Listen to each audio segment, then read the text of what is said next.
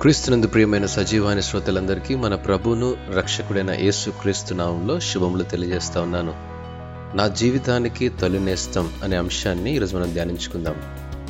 మా నాన్న దగ్గర ఖరీదైన కారు ఉంది అని గొప్పింటి బిడ్డ అంటే నా దగ్గర మా నాన్న ఉన్నాడంటూ గర్వంగా చెప్పింది పేదింటి బిడ్డ. అమ్మ జీవం పోస్తే ఆ జీవానికి జీవితం ఇచ్చేది నాన్న.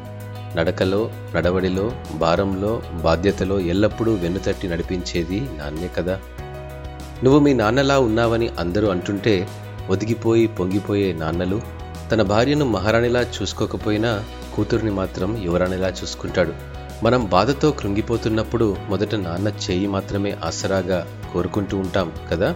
నేను నాన్న అయినప్పుడే ఆ భావన వెనక ఉన్న గొప్ప అనుభూతిని పొందగలిగాను.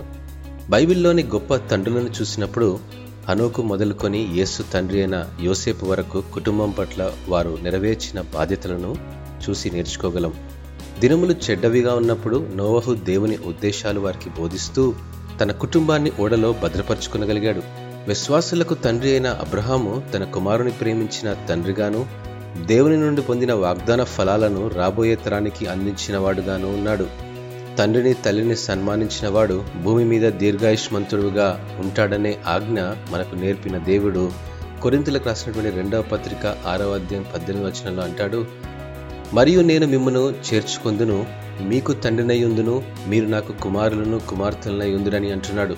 తండ్రి ఆజ్ఞలను చిత్తాన్ని నెరవేర్చుటలో కుమారుడైన క్రీస్తు యేసు మనకు మాదిరిగా ఉన్నాడు. పుత్రోత్సాహము తండ్రికి పుత్రుడు జన్మించినప్పుడు పుట్టదు.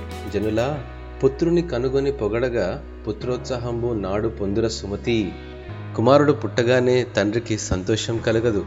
ప్రజలు ఆ కుమారుణ్ణి మెచ్చిన రోజుననే సంతోషము.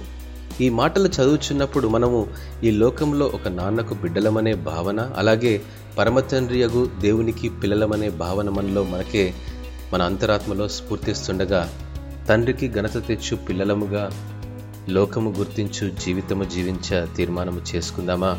నా జీవితానికి తొలినేస్తమైన మా నాన్నకు నాన్నలందరికీ హ్యాపీ ఫాదర్స్ డే. దేవుడు ఈ వాక్యమును ఐ అమెన్